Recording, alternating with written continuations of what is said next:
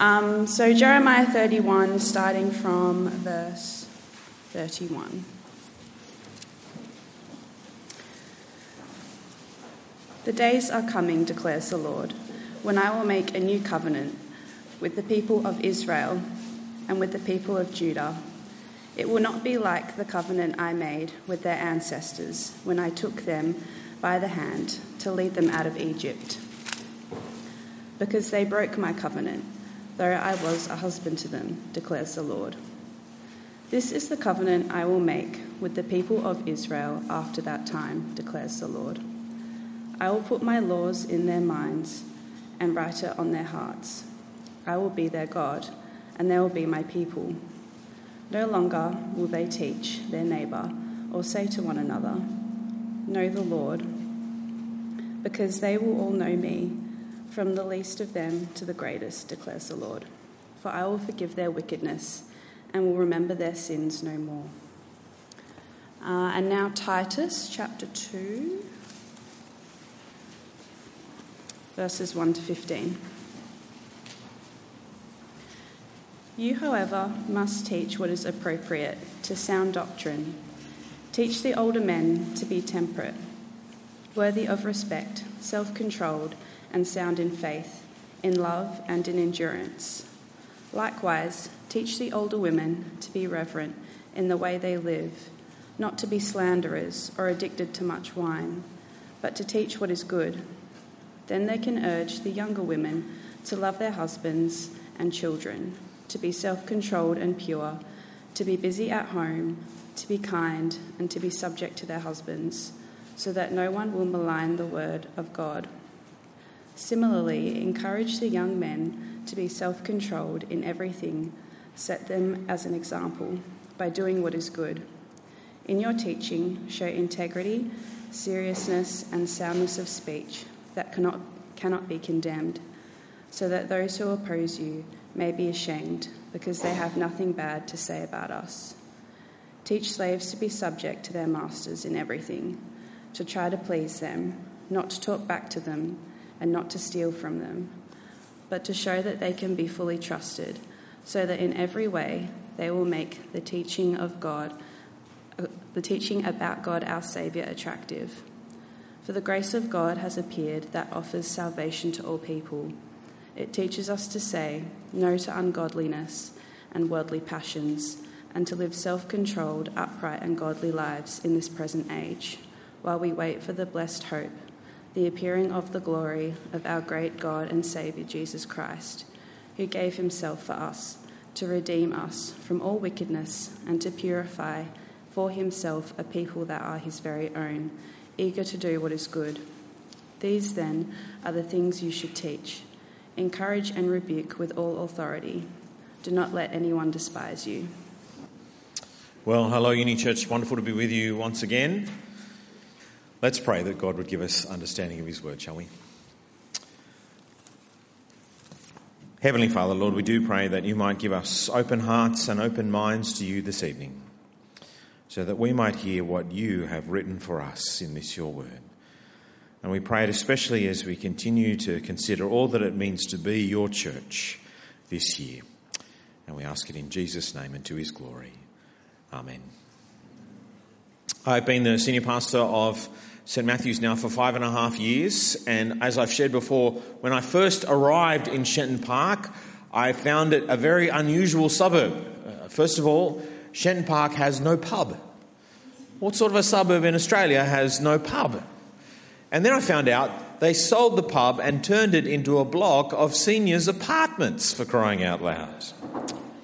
Uh, and the second thing I realised uh, as I was learning what it meant to, to live here and uh, to serve you was that actually uh, the real kind of centre of community in Shenton Park is the schools, particularly the school across the road, Rosalie. And that's certainly been true now that we're very much part of that community with our kids.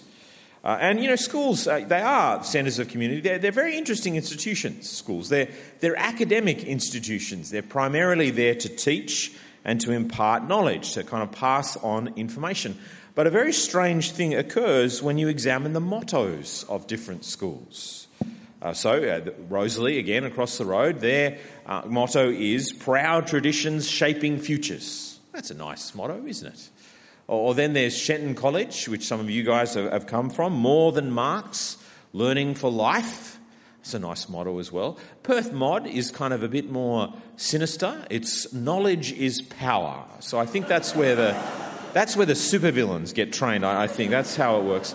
Uh, my own high school uh, back in Sydney, where I, I grew up, uh, our motto was uh, manners make the man, which I agree with. I think it's a, a very good motto, except I just don't remember detecting any manners in me or my classmates when I was there. But look, my absolute favourite school motto of all time comes from Carlingford High School, where I used to be a pastor.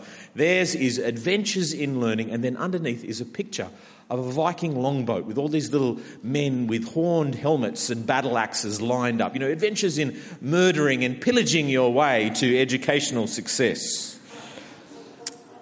You know, schools, they are, they're about academics, they're about passing on information, but actually when you examine their mottos, they betray a kind of deeper understanding of what they do. They understand that actually they have a responsibility for forming the character of the children that are under their care. They understand that, you know, with knowledge comes a different way of viewing and understanding the world, and therefore a different way of living in our world, a different way of, of relating to others in our world. Our schools understand that knowledge leads to different living. Knowledge leads to different living. Now, what has that got to do with us today, and Titus chapter two in particular? Well, uh, Titus actually teaches us that our schools have got it right. Our schools are bang on right when they say that knowledge leads to different living, especially when that knowledge is the knowledge of the truth of Jesus Christ, or what we often call the gospel. And so come with me very quickly back to Titus chapter one, verse one. It's kind of one page back in your Bibles, or one finger flick back in your phones, or however it is you're reading God's word tonight. Titus one verse one, the Apostle Paul says this. He says, "Paul, a servant of God and an apostle of Jesus Christ, to further the faith of God's elect and their knowledge of the truth that leads to godliness." When you know the truth about Jesus, Paul says, it changes the way that you live. It leads to different living, a radically different way of living that he calls godliness. A transformed way of life. And so the big question is, how does this work? How does truth lead to godliness? How does the gospel actually change us? Now, this was a, a really important question for Titus, who was the one who received this letter that Paul had written. Uh, it was very important because the Apostle Paul, if you remember, he was the great missionary apostle. Uh, he was always wanting to take the truth about Jesus to, you know, the next city or the next province, the next people. And so he was always leaving behind him a, a fledgling young church that needed love and care and teaching. And so Paul was always leaving behind him one of his co-workers to do the, the loving and the caring and teaching. In this case, the fledgling church is, in, is on the island of Crete, uh, and Titus is the one who's been left behind to lead them. Only he's been left with a really big job. Uh, it says in chapter one, verse five, that when Paul left, he'd left much unfinished. And if you keep reading through the rest of chapter one, which I, I advise you do, it's a wonderful little read, then it does appear that there's a lot of ungodliness in this new young church, a lot of immaturity, a lot of unhealthiness. And so how the knowledge of the truth that leads to godliness, how the gospel changes people, well, that's a vitally important thing for Titus to understand. But it's also a vitally important thing for us to understand as well. Now, I'm not wanting to suggest that our church here today, that we are as bad as the church in Crete. If you read the rest of chapter one, they were pretty bad. But more that actually we're still a church full of imperfect people. We know that we're still a church of broken people, of people who need the Lord Jesus Christ in our lives. In fact, that's one of the entry requirements into God's church. Acknowledging our very great need to be changed by him. And so we too need to know how the knowledge of the gospel does transform us, does change us, especially as we think about the year ahead as a church. But you know what? It's been a long, hot day. So let me just tell you where I'm going with all this. Let me be transparent with you, because really, if knowledge of the truth about Jesus leads to godliness, then the answer's fairly obvious, isn't it? We need to spend more time in the truth. And so what's the conclusion of this sermon going to be? Well, this is a sermon really all about encouraging you to come to church this year, to come to be part of church, to listen to the sermons, to sing the songs, to, to learn the knowledge of the truth that leads to godliness. And it's also a sermon about encouraging you to go to hub groups this year, to come along to that hub launch on the twenty-eighth of February, to come to, to those nights so that you can sit together with a, a smaller group of Christians with God's word open, reading together, praying together, walking along uh, each other side by side throughout all the storms of life so that you might learn the knowledge of the truth that leads to godliness. And there's also a sermon about encouraging you to do that one-to-one, uh, to read the Bible with each other, you know, to open it and to, to look at it together so that you might learn the knowledge of the truth that leads to godliness. And this sermon is even an encouragement to start a regular habit of reading the Bible, perhaps even using some of the devotional material that we send out so that you might learn the truth that leads to godliness. That's what tonight is all about. So let me show you how we get there. Let me explain to you how the truth does lead to godliness. And there's three ways in particular that are up there on the on the screen in the outline that you might like to take down if you'd like to take notes. Three reasons. One, because of what the truth means from verses eleven to fourteen. Uh, two, because it is taught, and not just taught, it's because it's modelled to us in verses one to ten. And then last of all, because of what it achieves in verse five and eight and ten. But first of all then, the knowledge of the truth lead that leads to godliness. So how, how does it work? Well, it, the truth leads to godliness because of what the truth means. It's inherent in the message of the truth itself. You see, some truths don't change my life. Uh, whether or not Pluto is a planet really has no bearing on the way that I live my life from day to day, especially when all right-thinking people know that Pluto is most definitely a planet. But there are some truths that do change the way I live. Whether or not a road is safe to cross when I'm walking my children to school, that's a vitally important piece of information that does radically change the way that I live. And the point that Paul is making here in verses eleven to fourteen is that the gospel, the knowledge of the truth that leads to godliness, it's the latter, not the former. It's the kind of information that once we've understood it, once we have really heard it and, and thought about it and taken it in, it must change us. It has to change us. We cannot remain unchanged once we've understood it. So come to verse eleven, would you? Because here we get a really good summary of Paul's gospel. Uh, and we get the, both the past, the present, and the future of the Christian person. And it's the, the present in verse twelve that often gets overlooked. So let me start at verse eleven anyway. For the grace of God has appeared that offers salvation to all people. It, that is the grace of God, teaches us to say no to ungodliness and worldly passions, and to live self-controlled, upright and godly lives in this present age, while we wait for the blessed hope, the appearing of the glory of our great God and Saviour, Jesus Christ, who gave himself for us to redeem us from all wickedness and to purify for himself a people that are his very own, eager to do what is good. It's interesting there. The grace of God, says Paul, is a teacher, is an instructor, a coach. And of course, what is grace? Well, grace is God's love for us. It's his unmerited favour. And we are saved, of course, by grace alone. We're saved only because God has chosen to save us out of his love. Salvation is one hundred percent a work of God through Jesus Christ, and it is zero percent a work of us. Our salvation is not something we can ever earn. It's not something that we can ever win. It's not something that we ever deserve. Salvation is not by works, so that no one can boast. And so, why does it mean we need to change our life? Surely if we are saved by God and God alone through Jesus Christ, then surely it doesn't really matter the way that we live. Surely we can just do whatever we want and it, it doesn't change a thing about our salvation. What incentive is there to change if we are completely saved by the grace and grace alone of God our Saviour? Now, this was actually one of the great debates of the Reformation between the Reformers and the Roman Catholic Church. The great Catholic objection to the Reformation teaching of grace alone was that grace couldn't possibly lead to godly living and good works. That unless in some way you had to work and earn your salvation, then there would be no incentive to change whatsoever. But the Reformers, they read their Bibles and they said, no, no, that's not actually true. Something about this grace means quite the opposite. This grace means that instead of having no incentive to change, actually we are highly motivated, as verse twelve says, to say no to ungodliness and to worldly passions. There's something inherent about the truth itself that means that when we understand it, it must change us. And so what is it? Well, have a look at verse eleven very closely, would you?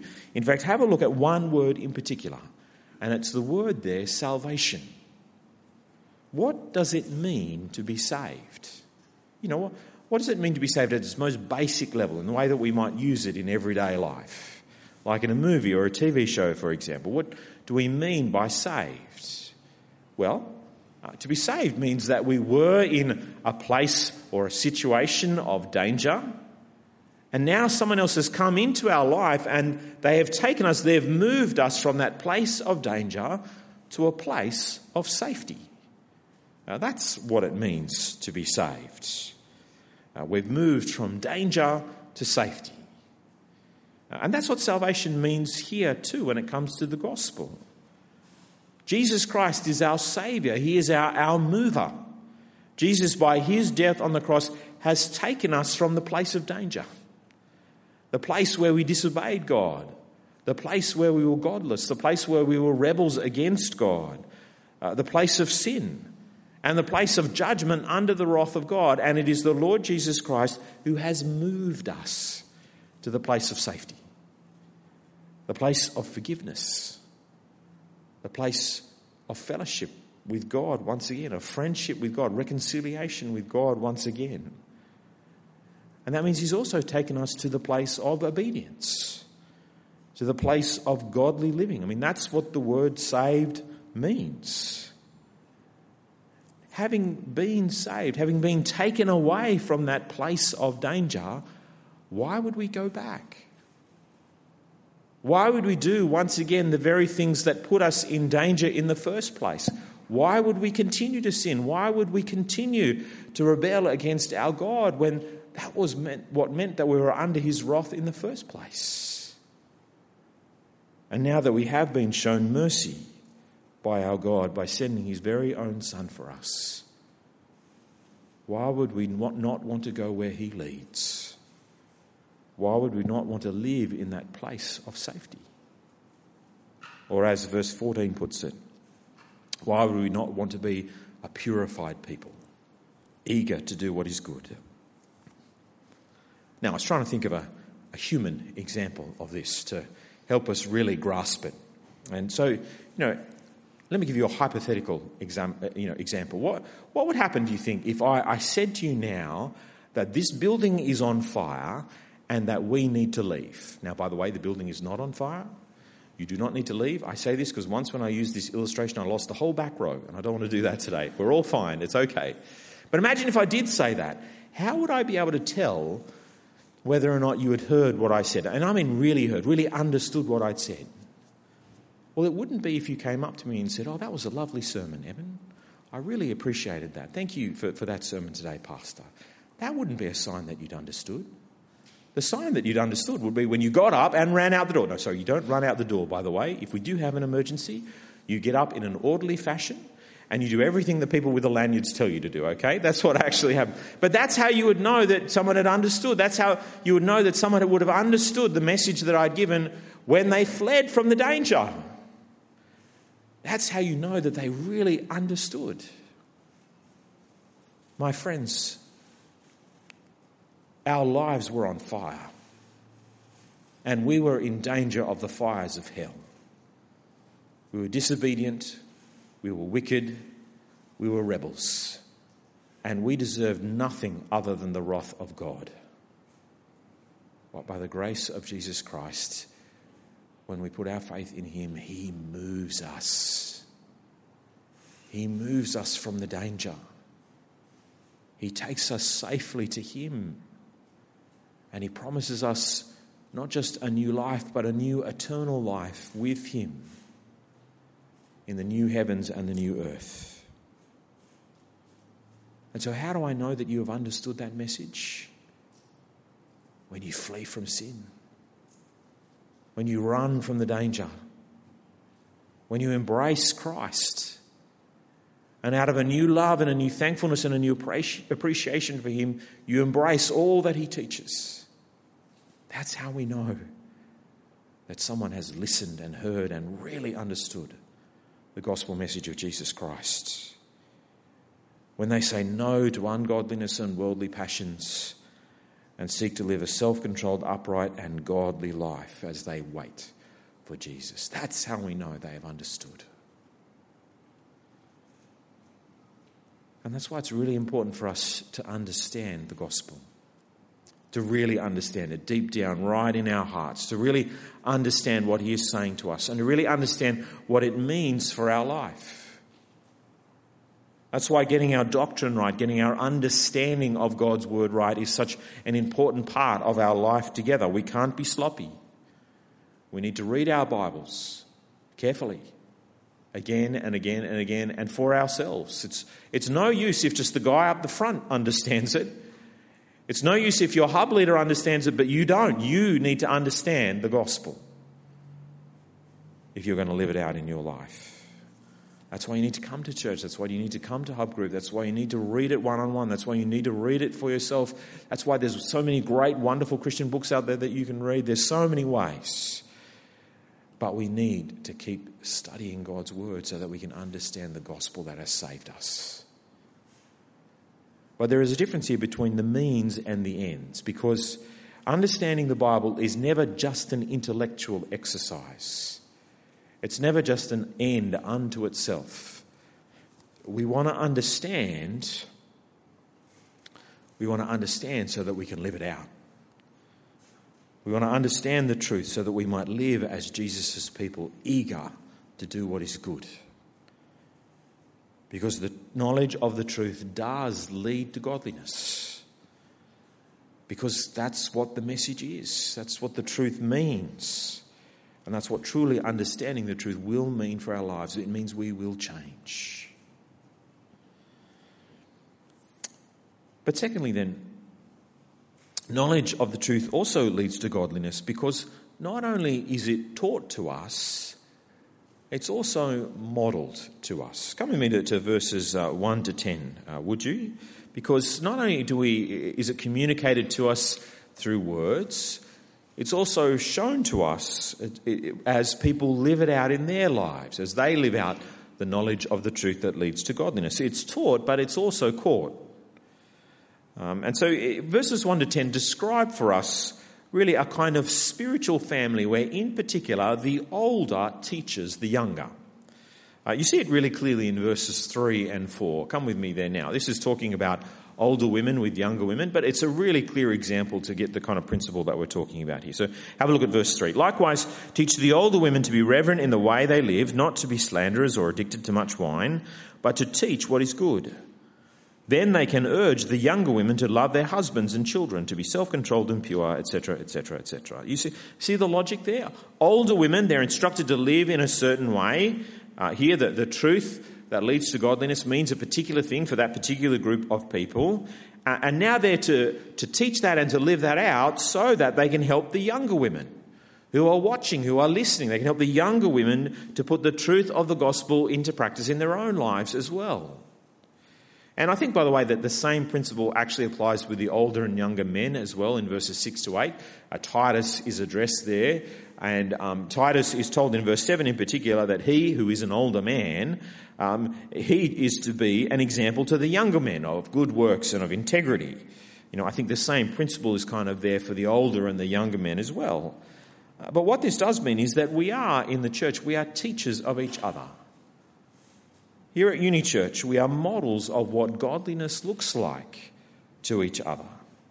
Uh, we can learn these things from each other. There is a, a web of relationships here at Unichurch through which the gospel works in our lives and brings us to change.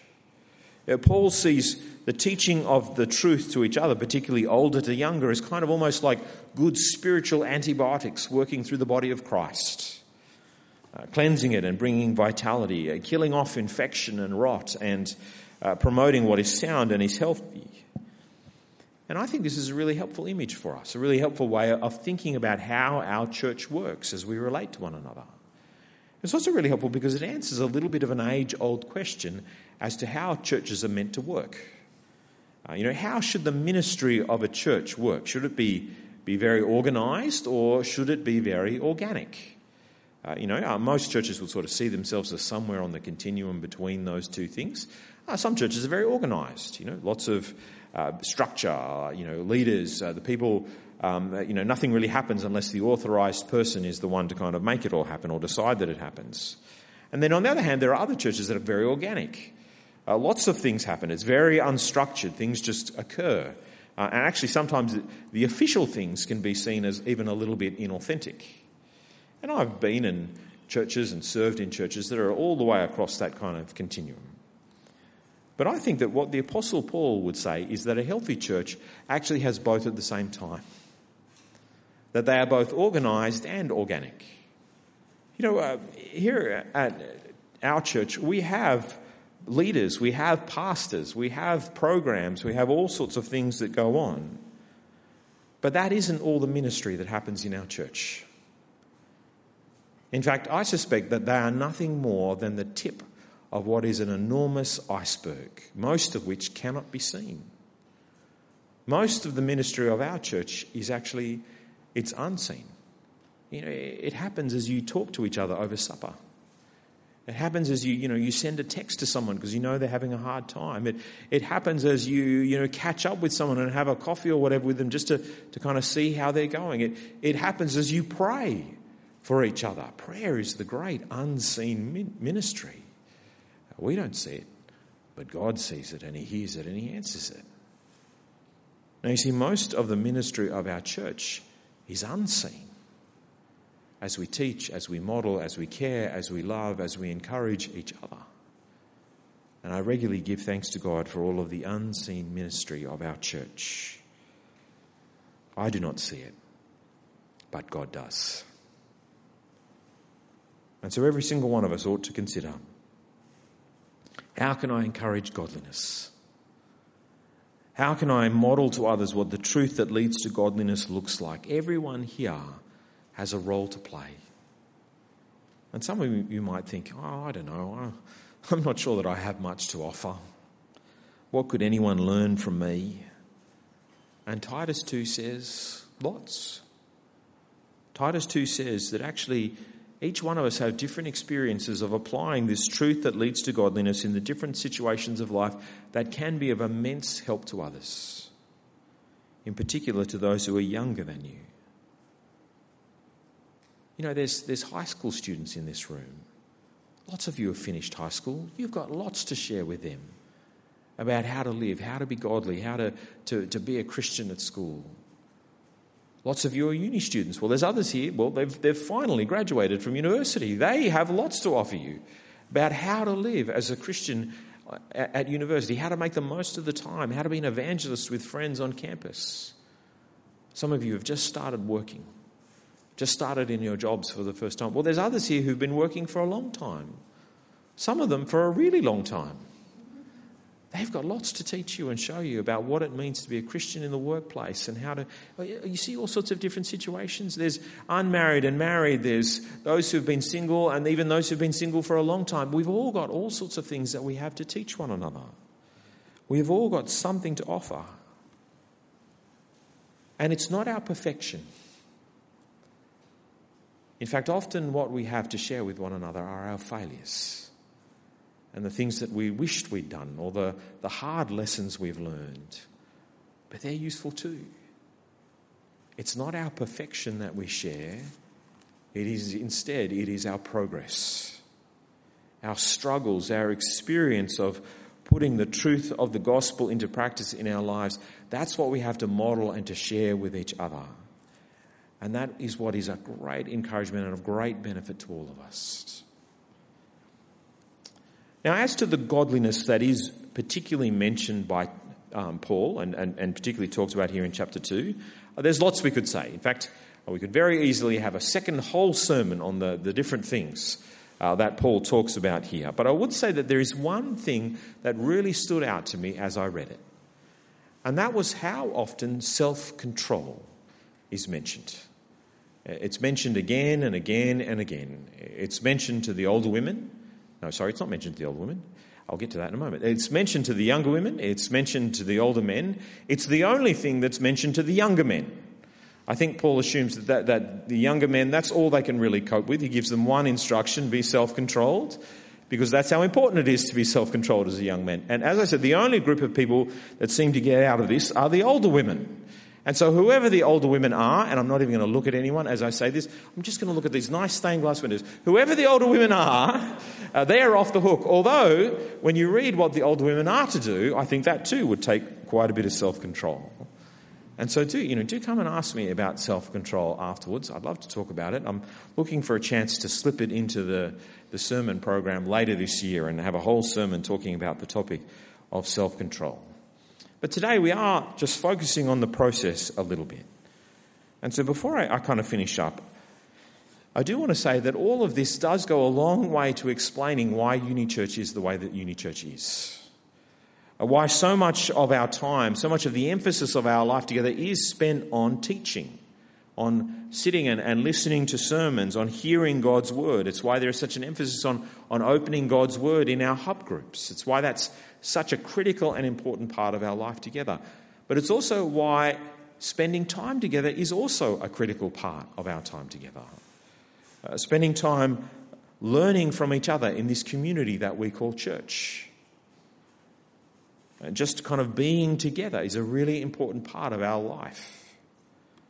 And so I do want to say to you, yes, you know, I, I want you to come to church. I, you know, I want you to be here on Sunday nights. I want you to, to listen to sermons and sing the songs. I want you to participate in our, our gatherings together in every way. But actually, if that is all your experience of church is, if all your experience of church is just sitting in this room on a Sunday night, then I want to say that you're missing out. I want to say that your experience of church is impoverished. If you're not sticking around and having supper afterwards and talking with each other, if you're not uh, coming to dinner after church, if you're not hanging out with each other during the week, catching up with each other to encourage one another, if you're not part of a hub group, or uh, if you're not taking, if you're not kind of really throwing yourself into the community of Unichurch here, then you're not getting the full experience. You aren't getting the very thing that Paul is describing here in Titus two.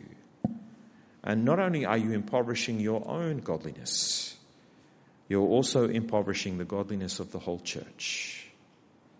Because the truth leads to godliness as it is taught, but also as it's modelled to us by each other. But let's finish up. You've done well. It's been a hot day, hasn't it? But let me finish very quickly with just one last point, because there is another reason, a third reason why the truth leads to godliness. And that's because of what godliness achieves. Have a look, would you, at the very end of verse five and verse eight and verse ten, uh, which all are a little bit similar. You know, uh, verse five, so that no one will malign the word of God. Or verse eight, a soundness of speech that cannot be condemned, so that those who oppose you may be ashamed, because they have nothing bad to say about us. And verse ten, so that in every way they may make the teaching about God, our Saviour, attractive. You see, there is a beauty when we demonstrate the godliness that the truth about Jesus leads to. When it can be seen in our lives, when it can be seen in our church. Godly living adorns the gospel, because godly living flows from the gospel. And we live in a world where the gospel of Jesus Christ is maligned, where it is condemned, where it is unattractive. We live in a world where those who believe the gospel of Jesus Christ are made to feel ashamed. That's what they want us to be. They want us to feel ashamed of the gospel. The gospel in our world today is, by so many people, it's not quaint, it's not old-fashioned, it's not neutral. It's increasingly being seen as harmful, and even an active evil that needs to be suppressed. And attempts to suppress the gospel, even in our country, they are coming, and in many subtle ways they are already here. And in that kind of world in which we find ourselves, what has God given us to make the teaching of our God and Saviour attractive? He has given us the godliness that flows naturally out of the gospel. He's given us this kind of life, a life lived where we show the world what the gospel means, even in our lives. Now, don't mistake me for saying that this is somehow saying that we can just kind of live a godly life, never say a word, and somehow people around us will magically come to Christ. Uh, this is not that terrible quote that's so often misattributed to Francis of Assisi. You know, you've heard it before, preach the gospel at all times, and if necessary, use words. No, if you're going to preach the gospel, you will always need to use words. That's how the gospel has come to us. That's how the gospel always comes. But how do we show the world that they are wrong about Jesus? How do we show the world that we have nothing to be ashamed of when we follow Jesus? Well, it's as we preach, but it's also as we show them what a gospel-shaped life looks like. It's as we practice what we preach. That's how we can make a teaching about our God and Saviour attractive to our worlds, attractive to the so many people in our own lives that we desperately long for, that they would know Jesus and be saved, be moved by him. And so, my friends, let grace be your teacher. And may the truth about Jesus lead to godliness in our lives and in the life of our church. Let's pray.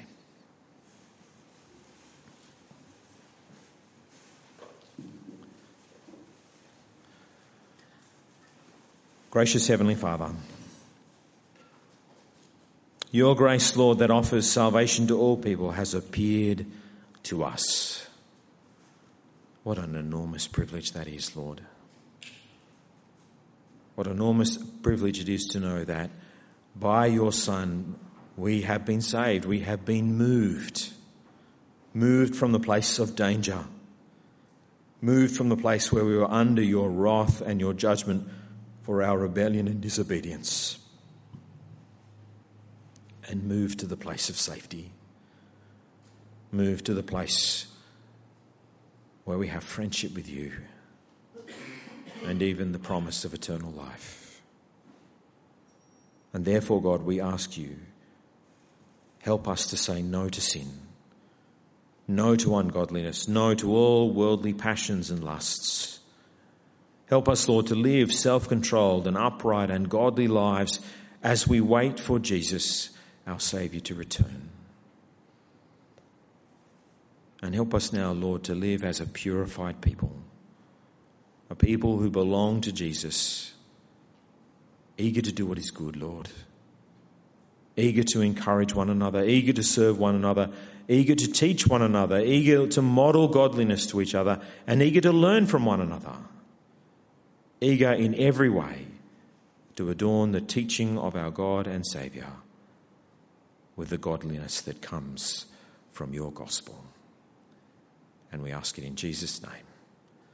Amen.